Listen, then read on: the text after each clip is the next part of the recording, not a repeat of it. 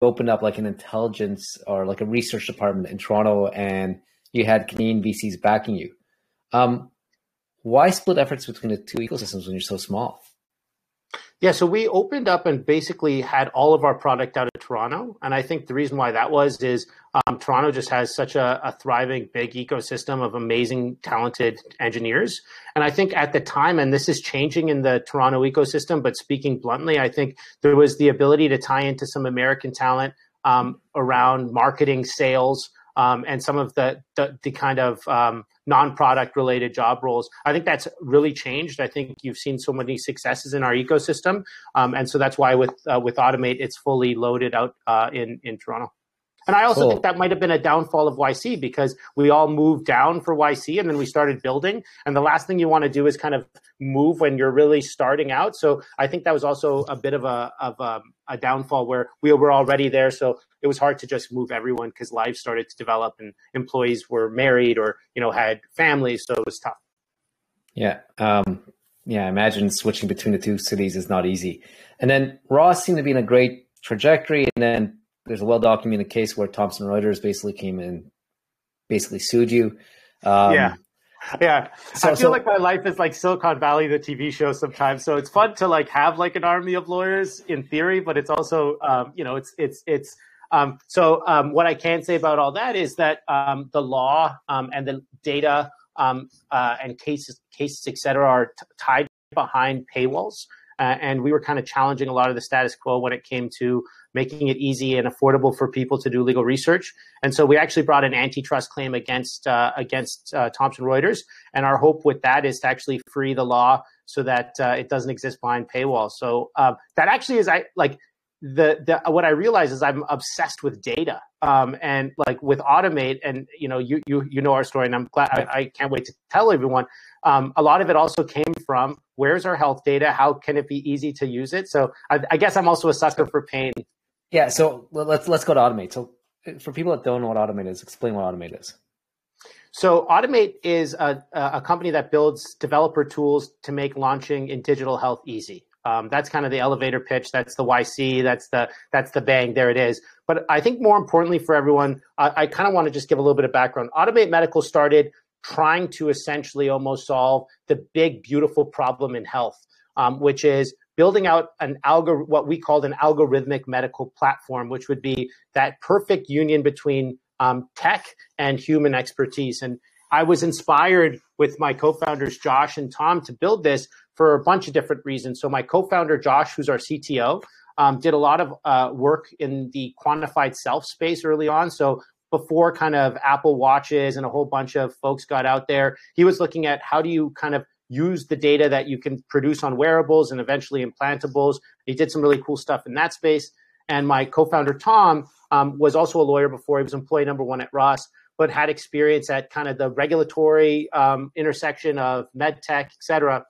So, and my, the big thing for me was I had actually married a doctor. So my wife uh, is an ICU pulmonologist, um, and I would watch her work. A lot of when the work from home revolution just had an entrepreneur staring at what she was doing, and I just couldn't believe that a lot of what was happening was looking at static PDFs on a, on a screen and determining whether people looking at numbers, typing those numbers into a calculator, which was nuts, and then determining whether that person might be a good candidate for something as serious as a lung transplant. Um, and so our original idea was uh, building out a platform that allowed tests to essentially automatically uh, be interpreted, auto-generate a node, and make that easy. Um, but the best laid plans, you know, as they say. So once we started digging in, we actually realized we might have been on something much bigger, which was creating the uh, the rails for the tech platforms of the future and helping other entrepreneurs in the space launch what they're doing much quicker. So we heard from uh, earlier just the dialogue story and just that tremendous explosive growth. You know, to have 27 recruiters all of a sudden is crazy, but that's what we're seeing in health. And so what Automate Medical is doing is providing those picks for everyone who's going out there and building in, in digital health. And we're making things really easy. So you can launch with some of our code um, immediately rather than it taking you hours, days, weeks, months to actually build out infrastructure. And startups are instead of them building that same infrastructure over and over again, um, we're we're doing that heavy lifting for them. So I, I love the story behind um, Automate, but I have to ask a question. Like you, you went from one industry that had is considered tech laggard, you yeah. legal, to another one that's a tech laggard but has a lot of regulation. So what what attracted you? What, why these why these industries? Is it the data? Is that what it is? Yeah, I think it is. Also, maybe I'm like a sadist. I don't know, but I think the actual answer to that uh, is by doing something really tough and taking on legal. I I started to notice along with my co-founders that there was this tremendous opportunity in health, and there's three things that are happening. One you see this move towards APIs in health that um, uh, what wasn't the case even five years ago. So you're seeing a lot more um, startups in the space, but also incumbents going towards kind of building with APIs, so you can plug and play with a lot of different people's uh, infrastructure really rapidly. Um, also, we had this huge shift, and it was certainly exacerbated and, and kind of tons of uh, of gas was put on that fire by COVID, but this huge yeah. push into telemedicine. And now at this point, you know, Cherif mentioned that 10% of Canadians are on dialogue. And in the States, basically almost everyone interacted with one form of telemedicine at, uh, at, at some point over the last year, and they like it. And it's not going anywhere. And so that was already happening. And the last thing that happened, and it's happening in the States and it's, and it's coming up to Canada, are there new regulations that are essentially dictating that all patients have to have access to their health data, not as a fax, not as an old school CD-ROM, but as an API. And so with these three things happening, um, myself, Tom, and Josh were like, I think this is the time to do it. So what I would say is, Alex, I might look on the surface as a sucker for pain, but I think uh, it allowed the, the the experience in legal allowed me to spot that rising tide in health. And I, I, it's been amazing. Like Automate has been getting a bunch of traction, and we're working with a lot of great people in terms of um, sketching out some of the stuff that uh, is coming on the horizon. Okay. As you, as you talk about those changes, uh, there was a question posted by I think uh, Jim MedTech. It to assume that data privacy is one of the most important aspects? So talk a bit about privacy and how how you handle it. Yeah, um, one of the really amazing things is just this rise of ease, like I mentioned with the rise of APIs. So not only do you have mainstream companies like uh, Amazon being able to help you with HIPAA compliance really rapidly, there's also a bunch of different particular startups that also help make that much easier than you having to do everything in house. We're also lucky because we kind of brought together a really great team here uh, at Automate. So Josh uh, who I think folks saw earlier uh, talking to Jason. Um, his background was at Universe, so he came from the world of you know event ticketing, and you know they got acquired by Ticketmaster Live Nation. So data security, he was so deep into that fintech side of the ball that in some ways it would almost over prepared him um, for compliance in the space. So what I would say is it's certainly a, um, a, very important part, but I think in the past it might have scared people off from building in the space where there's a lot of things that you could build with now that kind of take the the um, that that that uh, that kind of scariness around that. Um, especially as a small stage startup, you can kind of tie into bigger plays from bigger providers. So I love how you talked about one big difference between Ross and automate is what industry is the impetus for change or the ability to get change. What else have you done different? I, I think I can ask you what I've seen differently, but I'd love to see what other in founding the company and your co-founders and just your approach. What else have you learned from the first one that you're trying to do different now with automate? Oh, I mean, to be honest, Alex, this, it, it's almost everything. I think there's different buckets. Okay, so there's yeah. the bucket of how, as a founder, to have a better balanced life. I think first-time founder, um, you get into this pattern where the next two weeks you're saying, "Oh, I just have to not sleep that much and just drink more coffee because in two weeks we're going to have that breakthrough."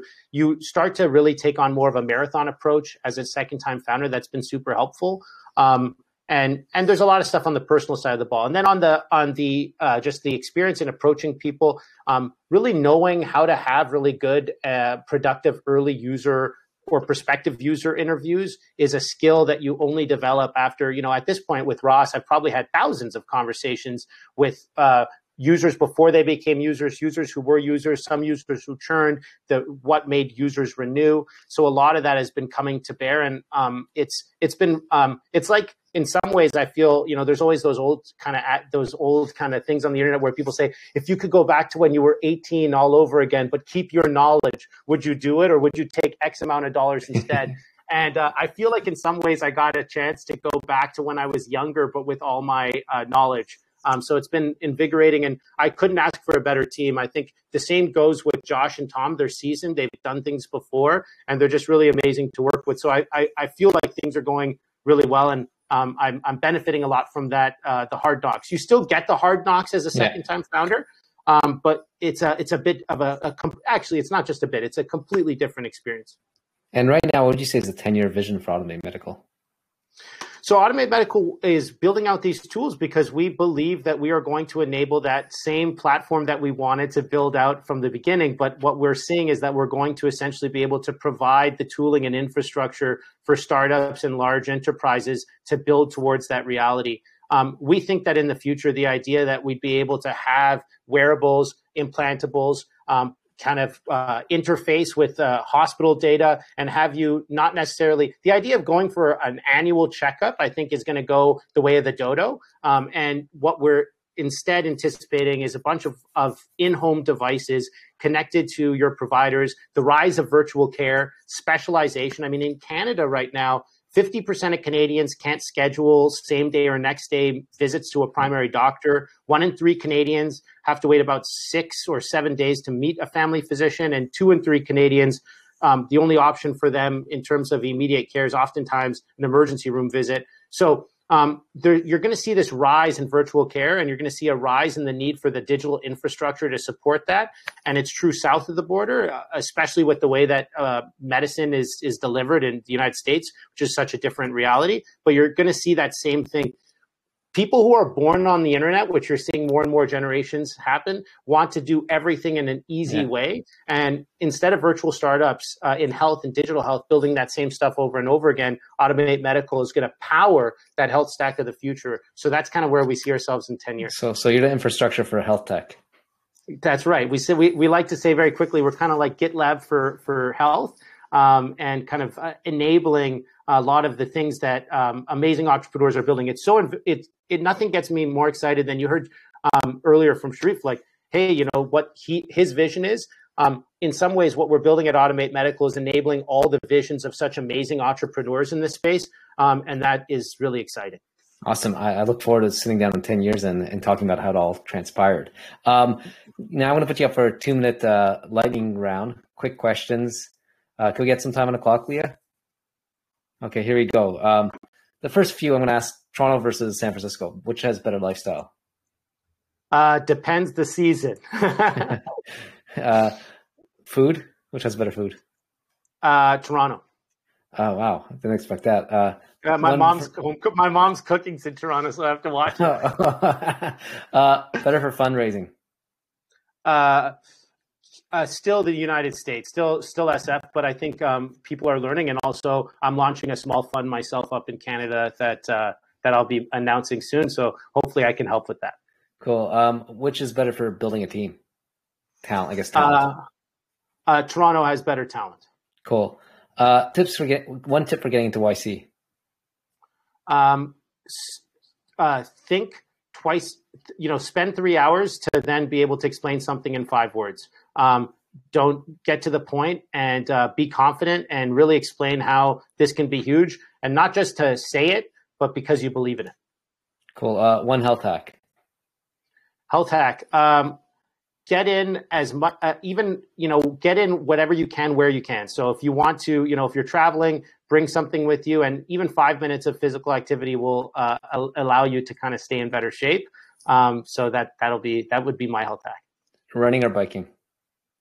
That's a tough one. Uh, depends the season. Right now, I'm getting back into my running, but uh, I'm a big cyclist too. Okay. Uh, favorite startup book?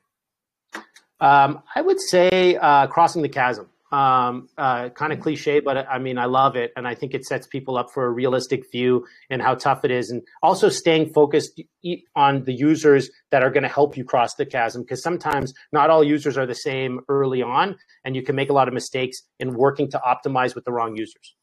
Cool. And last question What startup would you like to see someone create? So I had this idea recently. Um, I would say now that everyone's kind of fallen out of touch during COVID, it was very hard for you know to keep touch. I, am thinking of a startup that builds out something that syncs with Google Calendar, Zoom, etc. That just gets meetings with certain people on your calendar automatically, and you can reschedule them if you want, but it kind of happens automatically, and you can kind of prioritize it by like one to ten family members, business people, etc., so that you can kind of keep in touch. Actually, actually, I am tempted to say I'd use it, then I'd probably just reschedule everything, but. Um, I, I like the idea. Uh, we'll have a big uptick in downloads, and then after that, we'd have to optimize. well, it depends who you get to download. You just don't target people like me. Target people that are normal. Um, yeah. uh, Andrew, uh, I, I, have like another twenty questions I can could ask you because I, I, think you have a lot of advice to give the community. Um, so maybe we'll have to have you on again later. But thank you so much for taking the time, and I look forward to helping you announce your uh, new fund. Yeah, absolutely. Looking forward to that too. And if anyone wants to keep in touch with us, we're at Automate Medical on Twitter, and I'm at Andrew Arruda on, on Twitter. So and I like that. Tweet, Automate you, you Social. Tweet, you, you tweet quite a bit.